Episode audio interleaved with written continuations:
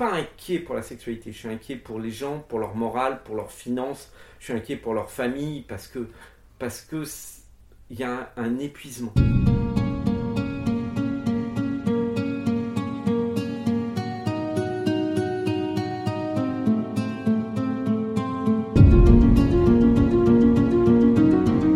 Un an déjà que le coronavirus a bousculé nos vies, sur tous les plans, y compris sexuels.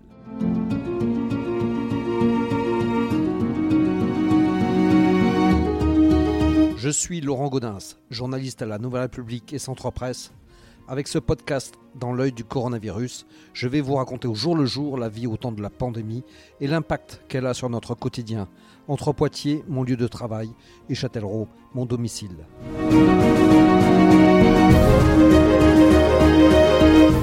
Quels effets aura eu l'épidémie du coronavirus sur la vie de couple et la sexualité en général?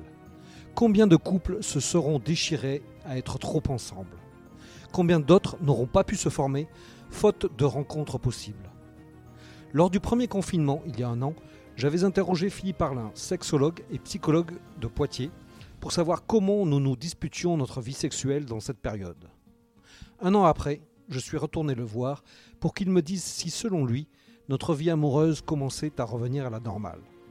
L'angoisse née du premier confinement a-t-elle disparu? La, situation était nouvelle, mais on avait l'impression qu'il y avait une issue. C'est-à-dire qu'on raisonnait ce premier confinement, même si on ne savait pas quand est-ce qu'il allait s'arrêter, mais on était un peu sur cette pensée euh, fort innocente et fort positive à l'époque, de se dire, bon bah voilà, quand on va sortir de ce confinement, ça y est, c'est bon. Peut-être pas c'est fini, mais dans la tête, si, un petit peu c'est fini. Et d'ailleurs, on l'a vu avec le relâchement qu'il y a eu, c'est-à-dire que c'est bon, la vie va reprendre ses droits. Donc, on vit plus ou moins bien cette contrainte parce qu'elle nous tombe dessus, on n'y est pas habitué, mais d'un autre côté, on sait qu'elle a une issue. Aujourd'hui, l'angoisse, elle est que depuis cette période, eh ben, il n'y a toujours pas eu de véritable libération où on se dit bon bah ça y est maintenant on peut recirculer, travailler, euh, ne plus porter de masque, s'amuser, se voir, euh, etc. Depuis le début novembre, on est dans un confinement qui se transforme sur une non sortie de confinement. On sait toujours pas. On a quand même des choses qui ont lieu euh, d'énerver d'agacer les gens prendre aucune position. Euh, les, gens voient bien que quelque part, on leur demande de- d'adhérer à un vaccin, que d'un autre côté, quand ils veulent se faire vacciner, eh ben, euh, c'est pas vraiment possible parce qu'il n'y en a pas. Euh, on leur demande de se faire tester. Certains ont attendu des délais absolument débiles parce que en termes de délai sur un test, on a eu des 4-5 jours, voire même certains ont attendu 8 jours pour avoir des résultats de test. Tout ça, effectivement, est en train de s'améliorer mais on a l'impression qu'on balbutie, donc c'est pas quelque chose sur lequel on peut s'appuyer de manière sûre et fiable.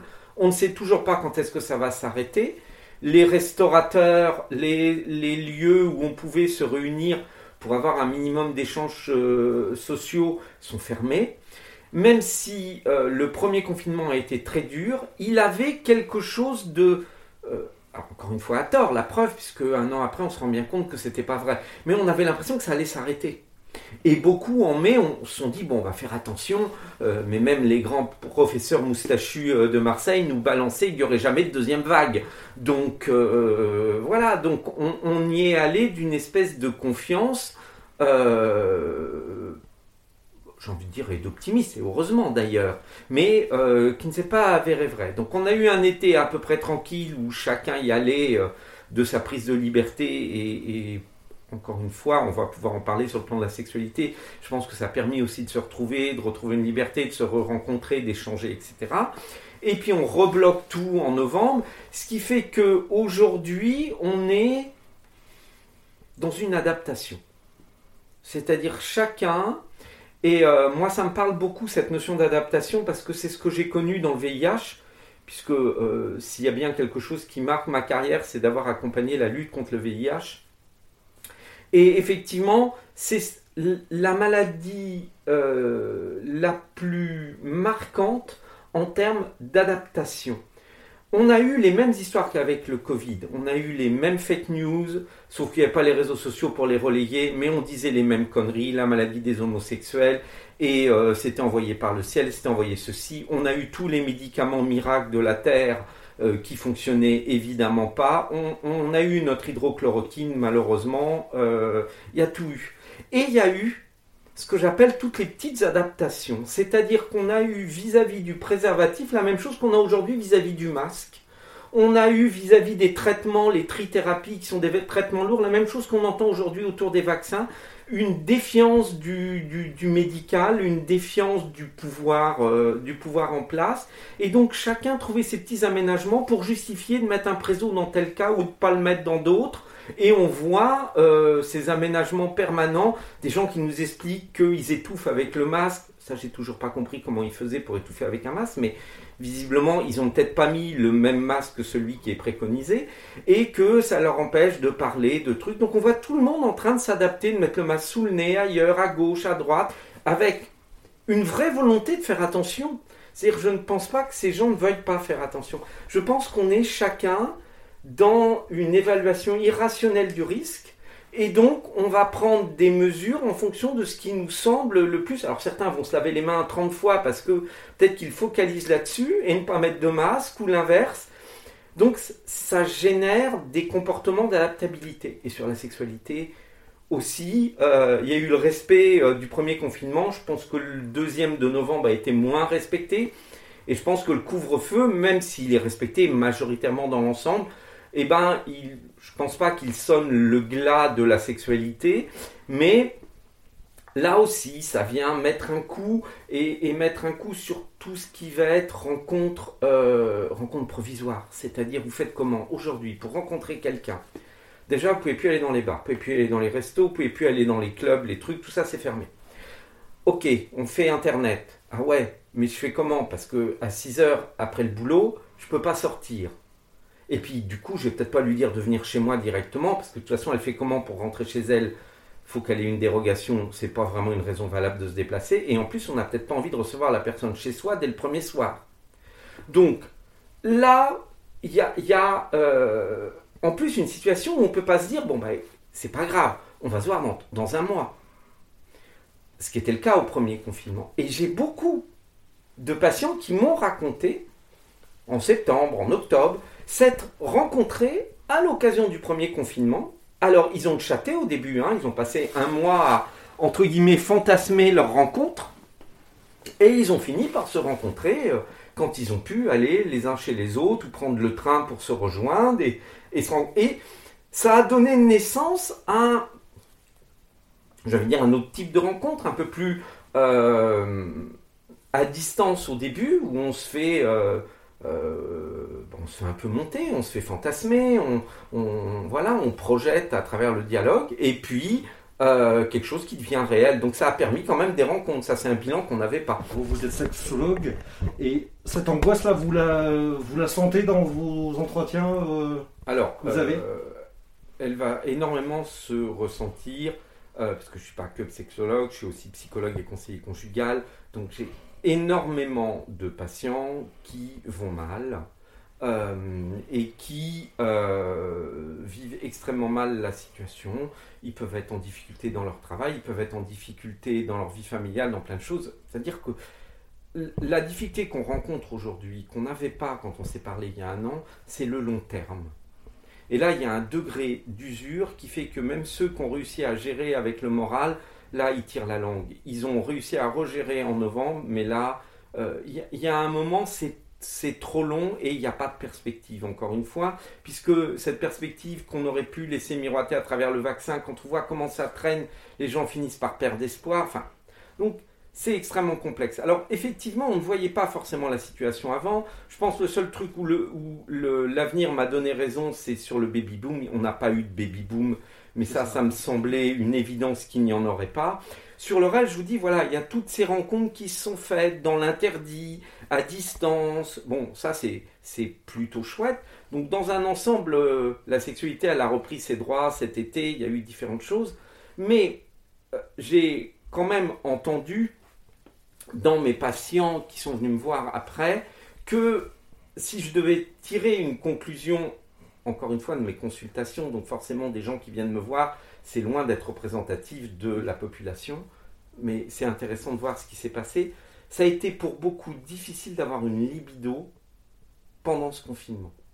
Alors je suis sûr, il y en a qui vont entendre et qui vont réagir en disant, bah nous, ça a été tout l'inverse, et j'en suis ravi pour eux. J'essaye juste de pointer du doigt, pour certains, cette euh, trop grande promiscuité. Le fait que, en plus, certains euh, étaient en télétravail. Donc, ils étaient 24 heures sur 24 à la maison, 24 heures sur 24 l'un avec l'autre, 24 heures sur 24 avec les enfants. Euh, pour parler crûment, il y en a beaucoup que ça n'a pas fait bander. parce que c'était trop ensemble. On, désire ce qui nous manque. Donc si l'autre est omniprésent, on va avoir du mal à le désirer. Donc ça a vraiment nuit dans ce sens-là au désir. Et euh, autre phénomène que j'aurais pas euh, forcément mesuré à l'époque, mais il n'y avait pas de raison de le mesurer, euh, et c'est complexe, notre libido dépend aussi de notre épanouissement social. Alors Évidemment, ça je le savais, mais de le mesurer était bien différent. C'est-à-dire qu'on voit que la fermeture des bars, la fermeture des lieux de convivialité tels que les restaurants, etc., a un impact sur ce qui se passe dans le foyer. Pourquoi? Parce que souvent, euh, c'était ces sorties qui stimulait le, désir, qui stimulait la libido du couple. On allait prendre un verre, on rencontrait les amis, etc. On revenait, on était bien et pouvait derrière euh, y avoir euh, du désir, de la sexualité, de l'intime. Le fait de ne plus avoir ce lieu pour, pour créer des soupapes fait que bah, c'est comme s'il n'y avait plus de point de départ à la sexualité. Qu'est-ce que j'appelle un point de départ? C'est que si on est ensemble de 8h du matin à 8h le lendemain matin, il n'y a pas plus de raison de le faire à 17h qu'à 18h, qu'à 19h, qu'à 20h.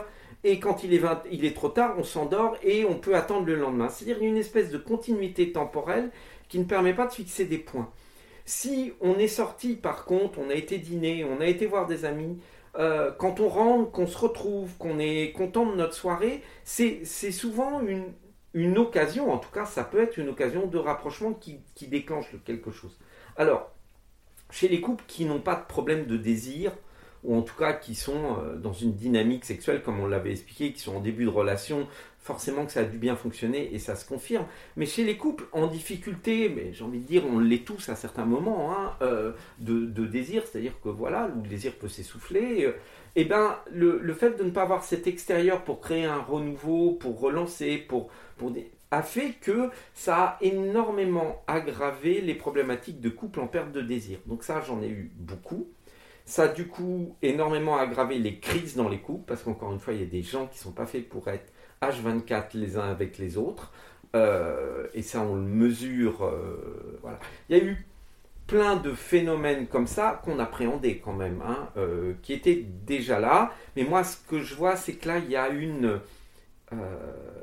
une espèce de, déprime de fond, et y compris chez les jeunes, puisque j'ai des étudiants aussi qui viennent me voir, ceux qui sont restés sur Poitiers ou, qui n'ont pas eu la possibilité de rentrer chez eux et qui sont encore là. Euh, beaucoup de déprime, avec eux aussi touchés par euh, cette incapacité à pouvoir se retrouver, socialiser, se rencontrer. Et surtout, alors déjà pour eux, la perspective professionnelle des études n'était pas, euh, pas évidente en cette période. Mais alors là, avec le Covid, avec euh, la Covid et toutes ces, fermetures, euh, les établissements sont ouverts, pas ouverts pour les universités, ça a été, et c'est toujours extrêmement complexe, extrêmement déprimant, pas de visibilité. Cette non-visibilité, je crois que ne serait-ce qu'un discours qui nous permettrait, on ne peut pas l'inventer, il hein, faudrait qu'il soit réel, mais un discours qui nous dirait, bon bah là ça y est, c'est bon, maintenant on a les éléments, on sait qu'à partir de telle date, on va pouvoir reprendre vie, rien que ça. Rien que ça, c'est une sortie de tunnel. C'est-à-dire que c'est, peut-être pas tout de suite, mais c'est euh, voilà. Et je pense que les, gens ont besoin de ça et euh, pour avoir envie, il faut se sentir en vie. Et euh, si on ne se sent plus vivant, si on déprime, si euh, s'il se passe rien, eh bien forcément il y a un moment, et le moment il est même assez proche à intervenir, où ça se manifeste au niveau de la braguette, c'est-à-dire que le désir est moins là, euh, la libido retombe. il n'y a pas d'élan, il n'y a pas d'appétit à. Et c'est vraiment la problématique qu'on traverse en ce moment. Vous notez qu'il n'y a pas eu de baby boom. Apparemment, ce serait même un peu l'inverse. Hein, oui. Euh, c'est un peu la conséquence. Ben, c'est un peu la conséquence et, ça va vraiment, malheureusement, sur le constat que moi je faisais, ça, ça c'était déjà une évidence. C'est qu'il faut, faut, arrêter de croire que si on enferme deux personnes, ne serait-ce que dans un studio à Paris avec leurs enfants, euh, ils vont avoir qu'une envie, c'est de se sauter dessus et de se reproduire il y a aussi la réalité du quotidien qui pèse. Euh, la situation économique dans ce pays n'est bien que pour euh, un très faible pourcentage de la population. Pour les autres, ben, on réfléchit quand même à boucler euh, le budget à la fin du mois. Donc envisager un enfant en plus, non. Et heureusement, ça veut dire qu'il n'y a pas eu trop de baby-boom accidentel. Ça veut dire que par chance, il n'y a peut-être pas eu trop de personnes qui se sont retrouvées en rupture de leur prévention ou autre. Donc ça, c'est plutôt bien. Alors, comment, comment vous voyez cette sortie Qu'est-ce qui peut euh, faire que ça, on en sortira bien malgré tout? Ah, mais euh, je crois que vous venez de le dire. De tout, on en sortira bien malgré tout. Je pense que là, ça va être comme le relâchement d'un élastique, c'est-à-dire que euh, le, le, le, jour où on va dire aux gens que c'est possible, et c'est pour ça qu'il faut faire très attention, parce que euh, on ne pourra pas leur demander d'être encore dans des mesures de protection, de, distanciation et de choses. Je crois que quand on va lâcher le clapet, tout va se lâcher d'un coup. Euh, ce qui est totalement compréhensible. Et, je pense que là, il y aura, je pense que la vie va reprendre ses droits. Moi, je suis jamais inquiet sur l'avenir en tant que tel. C'est-à-dire, je pense que on, va retrouver un moyen, on va sûrement développer. Euh, d'autres manières euh, de fonctionner, d'être, de trucs. J'espère juste qu'on n'aura pas laissé trop de personnes sur les bas-côtés euh, parce que il y a quand même une problématique de fermer les lieux culturels, de fermer ces lieux-là. Il n'y a presque même pas de raison épidémiologique qui justifie la fermeture des théâtres ou des cinémas si on respecte les protocoles. Et, là, on est vraiment... On, interdit, on assèche les gens dans leur pouvoir imaginaire, dans, euh, qui rejoint la sexualité, c'est-à-dire que tout, tout fait partie de notre capacité à rêver, à imaginer, à penser. Si on commence à enlever ça aux gens, on leur avait déjà enlevé les plaisirs de la bouche et de la boisson, on leur enlève leur imaginaire.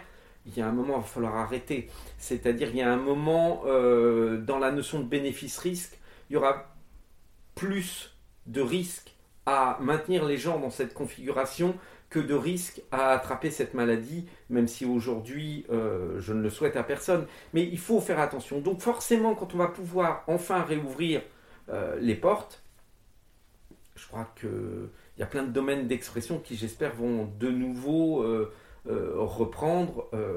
ouais, c'est comme on dit, il y a la vie qui reprend ses droits. Alors est-ce que ça se rend en parallèle avec ce qui se passe dans la nature, c'est-à-dire cette poussée Voilà, je nous souhaite d'avoir un très beau printemps. Euh, et là, forcément, le printemps, il y a la montée de la sève. Je ne vais pas vous faire euh, euh, la symbolique plus longue. forcément, la sexualité, elle trouve sa place. Je ne suis pas inquiet pour la sexualité. Je suis inquiet pour les gens, pour leur morale, pour leurs finances. Je suis inquiet pour leur famille parce que parce que il y a un épuisement. Il y a un épuisement moral et il y a des couples qui ne trouveront peut-être pas la force et l'énergie de surmonter une crise qui en temps normal aurait été surmontée donc je pense qu'on va avoir beaucoup de séparation, beaucoup de... Il va y avoir un brassage. Je pense qu'il va y avoir un brassage parce qu'il va y avoir cette soif de renouveau, cette soif d'ouvrir vers l'extérieur. Et forcément, ça ne se fera pas sans conséquence. Après, le, renouveau, on peut essayer de le trouver dans son couple. Hmm, c'est plus complexe. Donc je pense qu'il va y avoir un, un gros brassage. Donc je pense qu'on aura encore des choses à se dire dans un an sur le vrai bilan. Euh, Sur le rebond qu'il aura pu avoir. Le, baby boom, il, peut, venir après Non, parce que, encore une fois, euh, euh, excusez-moi, je suis pas, je suis peut-être pas un fan de la reproduction, ben, je suis juste en accord avec mon temps, c'est-à-dire que, vu l'état de notre planète et ce qu'on a proposé à nos enfants, la première chose à faire, c'est peut-être pas d'avoir des enfants. Non, je pense que vraiment retrouver la vie, il y a peut-être, oui, il va y avoir des séparations, peut-être, va peut-être y avoir des tromperies puisque le mot existe, va peut-être y avoir va y avoir de la vie. Et la vie, elle est un peu bouillonnante, elle prend euh, plusieurs directions. Et je pense que les gens vont avoir besoin de se sentir libres et donc, euh, à leur manière à eux, d'enfreindre des interdits. Et comme la sexualité est un domaine sur lequel le mot interdit a une espèce d'adhésion, un peu comme le virus sur certaines cellules, et eh ben euh, forcément on risque d'avoir une, une propension à vouloir encore plus libérer cette difficulté qui est venue se poser sur le sexe euh, là pendant quelque temps. On l'a vu, hein, on l'a vu avec le VIH justement, enfin en tout cas peut-être pas tout le monde, mais moi je l'ai bien observé. Les, phénomènes de relâchement derrière est parfaitement euh, légitime euh, par rapport à ceux qui avaient pendant des années fait des efforts et vu leurs proches mourir. Bon bah là, je pense qu'il y aura aussi un phénomène de relâchement, mais qui est euh, inévitable et synonyme de vie. Euh, je l'encourage pas, je suis pas là pour ça. Je l'observe en me disant voilà, c'est un réflexe naturel. Il y a un moment, euh, la vie reprend ses droits et la vie, elle est un peu comme une plante. On lui met un truc, elle va contourner, elle va pousser autour, elle va prendre sa place. Donc, on aura ça. Donc, je suppose que ça se traduira en baby boom. Je crois pas. Euh, mais je pense que ça, risque de se traduire en redistribution de certains couples, de relations qui vont exploser, de peut-être de changements professionnels aussi. Je pense qu'il y a des gens qui vont peut-être sortir de ça en se disant bon, c'est bon, euh, j'arrête de faire ce boulot à la con, j'arrête de faire ça. Je, pense que ça va vraiment faire bouger des choses. Encore une fois, pour ceux qui auront encore la force, l'énergie et la possibilité de le faire, et euh, voilà, je veux qu'on soit quand même attentif aux gens, encore une fois, et surtout aujourd'hui. Je rappelle qu'on est quand même euh, la journée internationale des droits des femmes.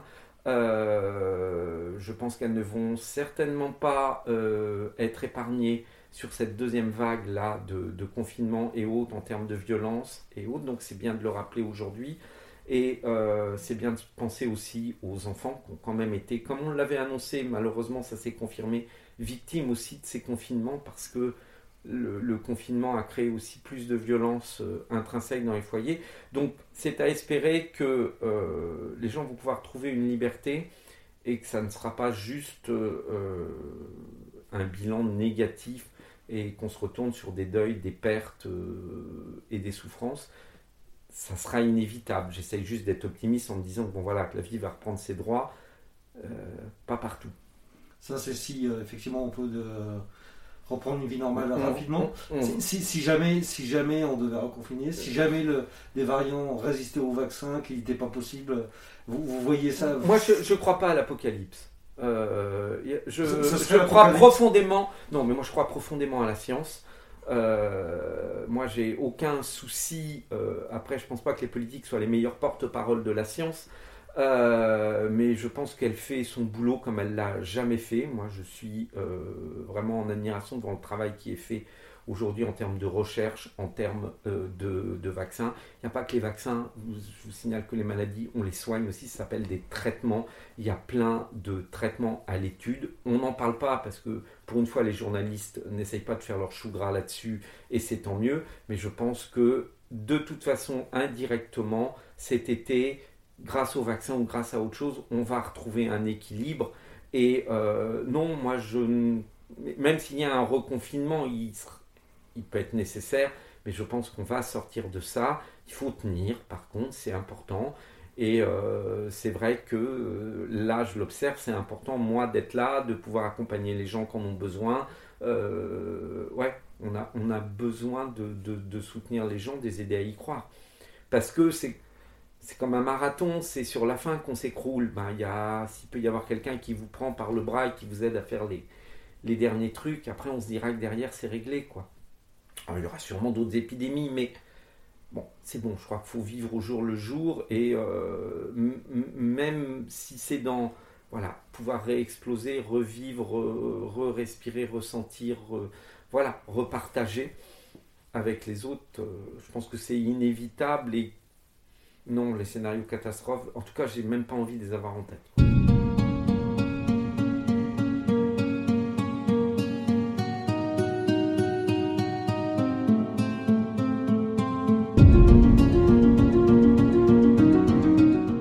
Voilà, c'est terminé pour ce nouvel épisode du podcast Dans l'œil du coronavirus.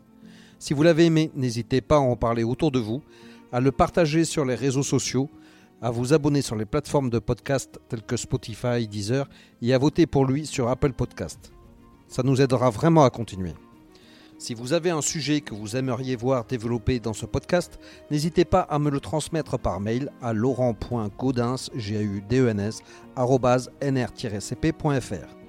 En attendant, lavez-vous bien les mains et à très vite.